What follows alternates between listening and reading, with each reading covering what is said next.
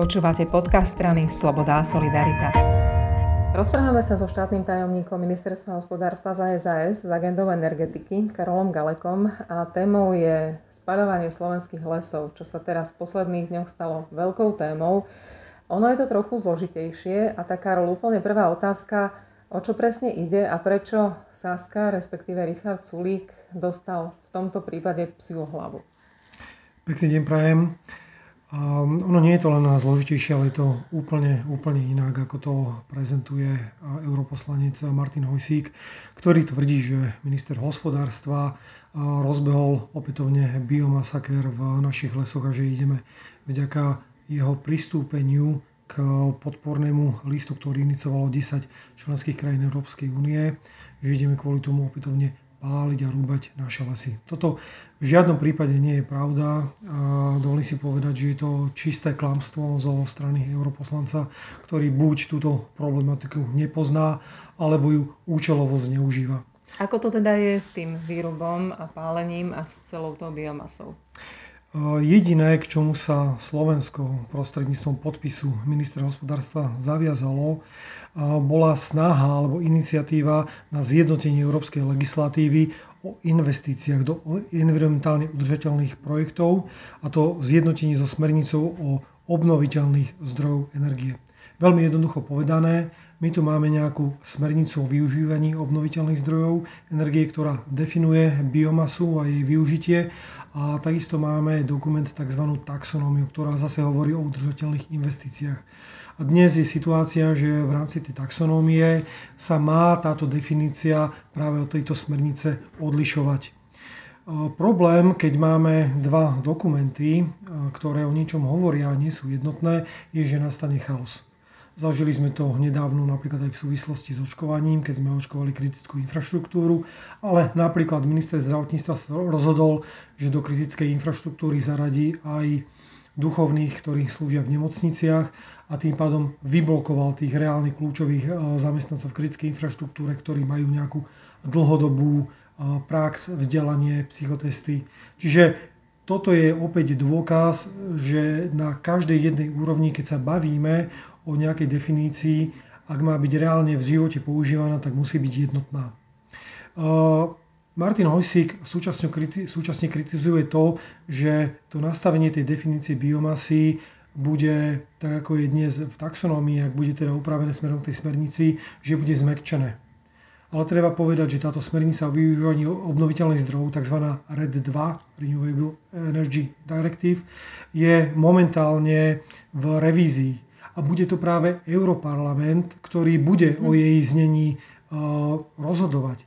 Čiže on sám ako keby kritizuje sám seba a ako keby dopredu si berie to právo, ako bude tá smernica vyzerať. Striela si sám sebe do vlastnej nohy tým, že kritizuje niekoho druhého za snahu zjednotiť dve definície. My sme proti biomasakru dlhodobo vystupovali a aj sme upozorňovali na to, že predošlý minister hospodárstva mal cez to drevo také svoje biznis záujmy, čiže upozorievať Sasku a, a terajšieho ministra hospodárstva z toho, že on ide vytínať slovenské lesy, mi príde až úplne absurdné. Toto je, toto je druhý ten paradox celej tejto snahy, pretože bola to práve strana SAS, ktorá spolu s stranou Oľano asi 5 krát v parlamente presadzovali boj proti biomasakru.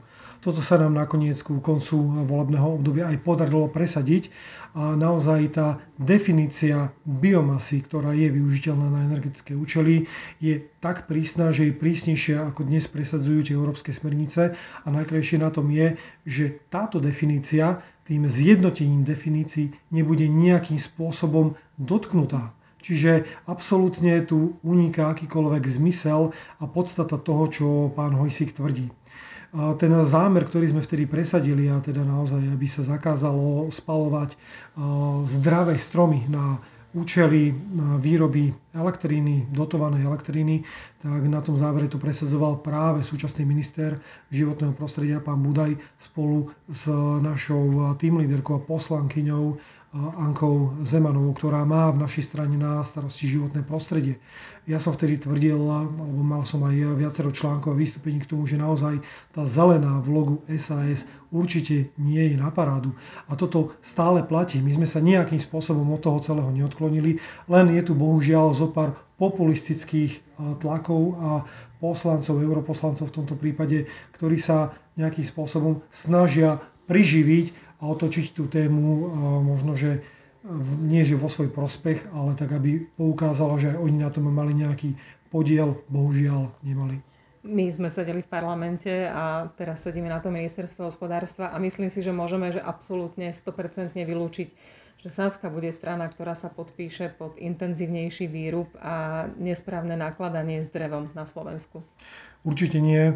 V žiadnom prípade nepodporíme e, nič takéto. Naozaj to nastavenie je veľmi prísne keď e, sme podpisovali aj práve túto iniciatívu desiatich krajín, opakujem desiatich, medzi ktorými e, fungujú aj krajiny ako Švédsko alebo Fínsko, ktoré možno považovať za globálnych klimatických a environmentálnych lídrov, naozaj iba ľudia, ktorí sú zaslepení a cez nejaký múr populizmu nevidia na tie reálne dosahy, môžu e, tvrdiť nejaký opak alebo hovoriť o nejakom pálení lesov.